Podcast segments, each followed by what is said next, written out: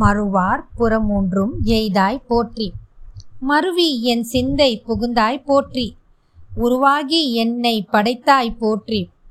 உள்ளாவி வாங்கி ஒழுத்தாய் போற்றி. திருவாகி நின்ற திறமே போற்றி.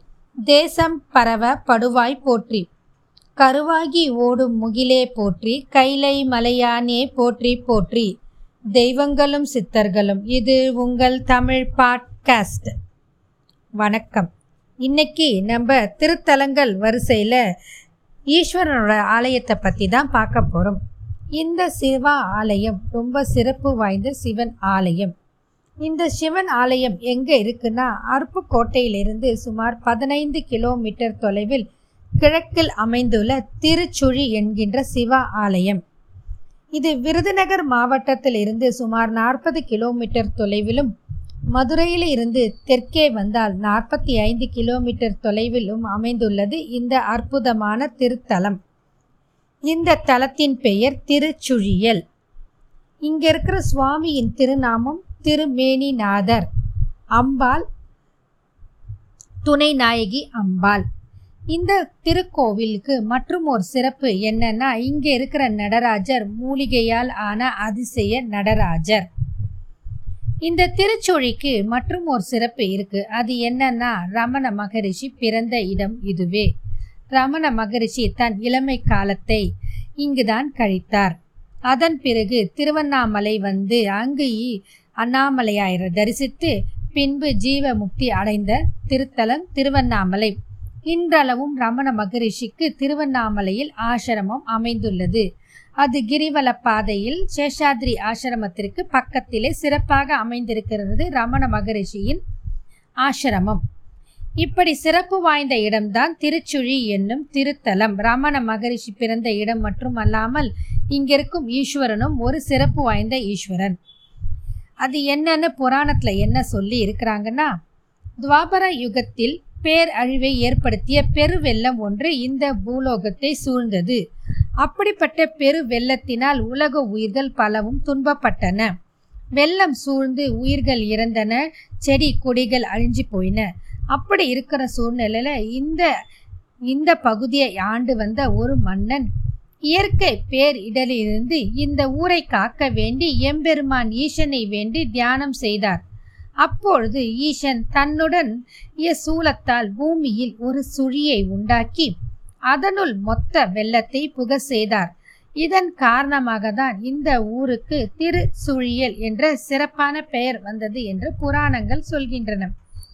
அப்படிப்பட்ட சிறப்பு வாய்ந்த திருத்தலம் தான் இந்த திருச்சுழியல் என்கின்ற திருத்தலம்.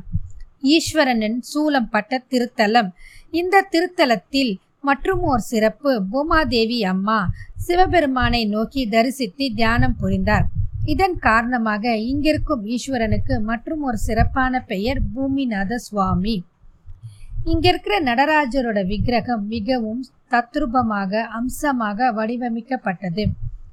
மிக மிக தத்ரூபமாக காட்சியளிக்கக்கூடிய இந்த நடராஜரின் விக்கிரகம் பச்சிலை மூலிகைகளால் உருவாக்கப்பட்டது என்பது இந்த கோவிலின் தனி சிறப்பு இப்படிப்பட்ட மூலிகையால் ஆனத நடராஜர் வேறு எங்கும் இல்லை என்பது மற்றும் சிறப்பான அம்சம்.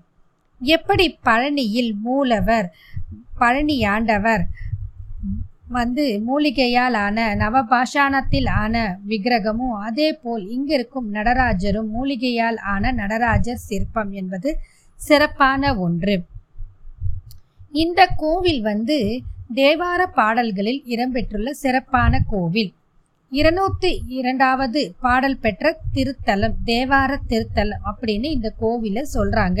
எனவே இது சைவ கோவில்களில் ஒரு முக்கியமான கோவிலாக கருதப்படுகிறது. இந்த கோவிலில் ஒரு சிறப்பு என்னன்னா இந்த கோவிலை நம்ம மனப்பூர்வமாக நினச்சி தியானித்தாலோ சிந்தித்தாலோ இங்கே இருக்கிற ஈஸ்வரனுடைய நாமத்தை உச்சரித்தாலோ நமது துன்பங்கள் விலகும் பாவங்கள் கரையும் அப்படின்னு இந்த கோவிலுக்கு ஒரு சிறப்பான அம்சம் உண்டு. சிவராத்திரி அன்று இங்குள்ள சிவனை வில்வத்தில் அர்ச்சனை செய்தால் மிகவும் சிறப்பான பலனை அடையலாம். நம்ம எல்லாரும் நினைக்கலாம் எல்லா சிவா ஆலயத்துலேருந்தான வில்வ அர்ச்சனையால் பூஜை பண்ணால் சிறப்பான பலனை அடைய முடியும். இந்த சிவாலயத்துக்கு அப்படி என்ன தனி சிறப்பு அப்படின்னு நமக்கு ஒரு சந்தேகம் எழலாம். ஆமாம் அனைத்து சிவாலயங்களிலும் உறைந்திருக்கும் சிவனை வில்வ அர்ச்சனையில் பூஜித்தால் நமக்கு பலன் கிட்டும். ஆனால் இந்த சிவ ஆலயத்தில் இருக்கும் சிவனை சிவராத்திரி அன்று பிரத்யோகமாக வில்வ அர்ச்சனை கொண்டு பூஜித்தாலோ அர்ச்சனை புரிந்தாலோ பல ஆயிரம் வில்வ இலைகளை கொண்டு வணங்கிய நன்மையும் பல சிவ ஆலயங்களுக்கு சென்று வணங்கிய நன்மையும் பெற முடியும் என்பது இங்கிருக்கிற ஒரு புராண செய்தி. இங்கு சிவனிருடன் இருக்கும் அம்பிகைக்கு துணை மாலை நாயகி என்று ஒரு திருநாமம். இங்கிருக்கும் அம்மையும் அப்பனும் திருமண கோலத்தில் காட்சி தருவதால் இங்கு திருமண தடை இருப்போர் வந்து பிரார்த்திப்பதும் பிறகு தங்கள் பிரார்த்தனைக்கான திருமண நிகழ்வுகள் நிகழ்வதும் பிறகு பிரிந்திருந்த தம்பதியர்கள் ஒற்றுமையுடன் வாழவும் குடும்பத்தில் இருக்கும் பிரச்சனைகள் தீரவும் இங்கிருக்கும் அம்பாளையும் ஈஸ்வரனையும் மாலை அணிவித்து சேவித்தால் மன வாழ்க்கை மங்களமாக இருக்கும் அப்படின்னு சொல்றாங்க.